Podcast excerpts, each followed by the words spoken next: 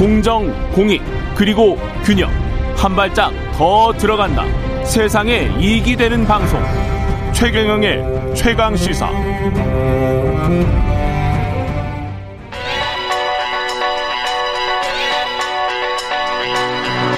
최강 시사. 김수민의 눈. 네, 김수민의 눈, 김수민 평론가 나와 계십니다. 안녕하십니까? 반갑습니다. 예, 오늘은 기호로 본 한국 정치. 네.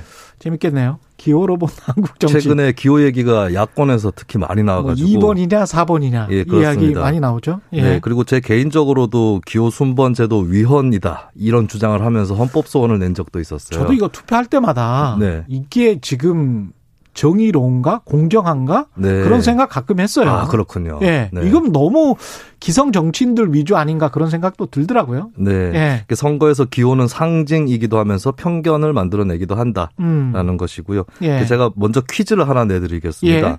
1967년도 제 6대 대통령 선거에서 예. 박정희 후보 당시 예. 대통령이면서 재선에 도전했던 박정희, 박정희 후보. 후보의 기호는 몇 번이었을까요? 1번이 아니니까 지금 이런 질문을 할 거 아니에요. 그렇습니다. 예. 1번이 아니었다. 네. 예. 청취자분들 이따가 제가 말씀을 또 드리겠습니다.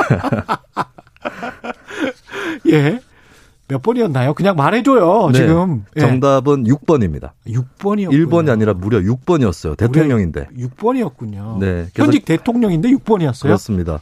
그 기호제도 역사를 좀 말씀을 드리면은 예. 우리나라는 기호제도가 처음부터 있었던 나라인데 1948년 정부 수립 당시에 문맹률이라고 하죠. 네. 그 글자를 읽을 수 없는 국민이 41.3%였어요. 맞다, 맞다. 그리고 예. 그 중에서 숫자를 못 읽으시는 분들도 있었거든요. 음. 그래서 처음에는 숫자가 아니라 짝대기 개수로 표시를 했습니다. 그래서 번호가 아니라 기호라고 불려지게 된 거예요.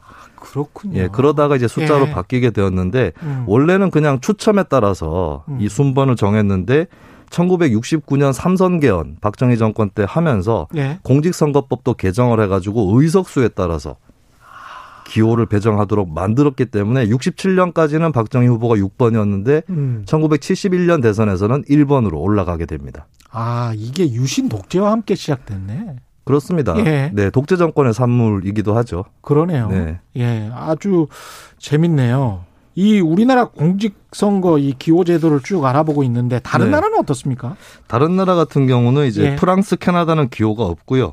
기호가 미국- 없어요? 네, 미국은 주마다 다릅니다. 일본도 지방선거 일부 지역에서 하는 데는 있고요. 음. 그리고 이게 투표의 기호뿐만 아니라 투표 용지 자체가 여러 가지 좀 재밌는 부분들이 있어요. 아일랜드는 후보자 사진이 투표 용지에 들어가 있고요. 사진. 네, 음. 얼굴 보고 알아보라는 거죠. 예. 그리고 영국이나 포르투갈에는 정당의 마크, 심벌이 또 투표 용지에 들어가 있기도 합니다. 예. 그리고 어, 번호가 있는 나라가 대만, 홍콩, 독일, 영국 예. 이런 사례가 있죠. 이 사진은 좀 이것도 불공정하지 않습니까? 잘생긴 사람들 위주로 이렇게 뽑게 되는 거 아니에요? 그럴 수도 있겠죠. 예, 이거는 좀 문제가 있다고 봅니다. 네. 심볼 공정하지 마커, 않다. 심볼 마커도 멋있게 만들어 놓으면 예. 좀 찍기 쉽겠죠. 예. 그렇군요. 아, 이게 공정하게 하는 게 쉽지가 않습니다. 예.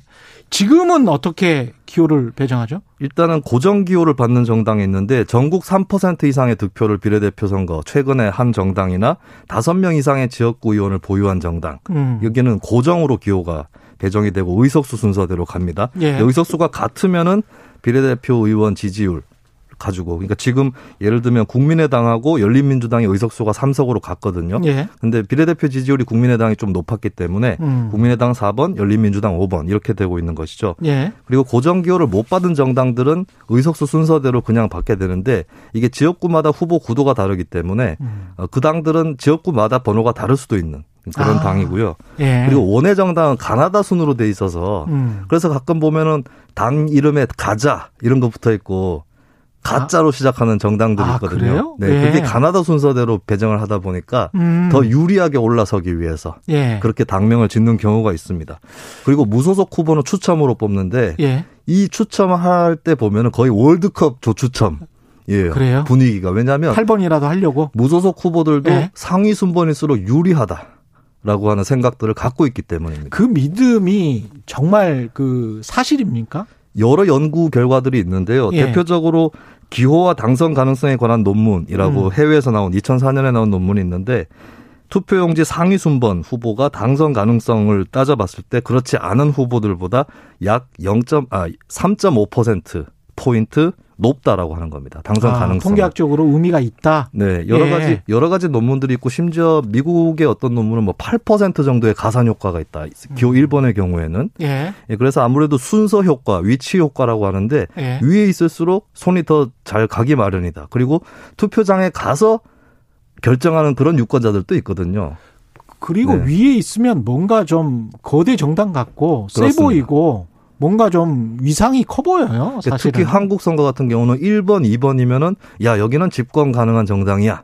유력 후보야. 그렇죠. 이런 이미지가 확 들어가게 되는 것이죠. 그렇죠. 예, 예. 그것 때문에 저도 이게 국민의 평등권과 공무담임권을 침해한다 해가지고 어, 헌법 소원을 낸 적이 있었습니다. 헌법 소원을 직접 냈어요? 저하고 이제 한 세 명 정도 더해서 네명이서 냈었죠. 그 결과는 어땠습니까? 합헌이다. 그래도 결과가 났었어요.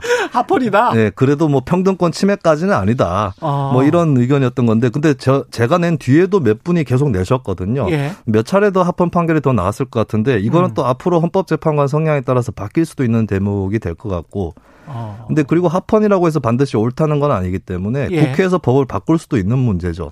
근데 좀 안타까운 거는 김부겸 전 장관이 의원 시절에 예. 이거 바꿔야 된다라고 얘기를 했는데 예. 본인이 행안부 장관이 돼서 못 바꿨어요. 아.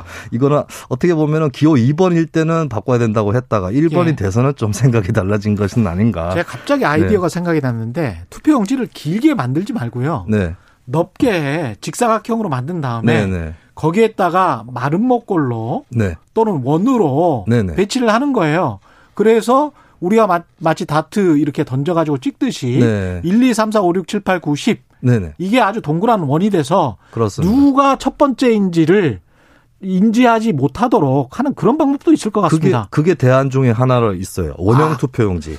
예, 그리고 그렇군요. 손글씨로 쓰는 방법도 있는데 예. 일본에서 그렇게 하는데 음. 이건 약간 위험성이 있다고 봐야 될 것 같고요. 예. 그리고 전자 시대니까 스크린으로 기표하는 방법 뭐 이렇게 그렇지. 대안을 또 꼽아볼 수 있을 것 그러니까 같습니다. 스크린도 이렇게 길게 만들지 말고 네. 위계 질서처럼 만들면 안 되는 거 아니에요. 그 스크린으로 하게 되면은 그때 그때 순서를 다르게 뜨도록 랜덤으로 그렇지. 그렇게 고안할 수 있는 것이죠.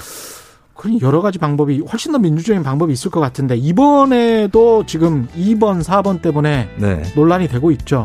이번 네. 선거, 재보궐 선거.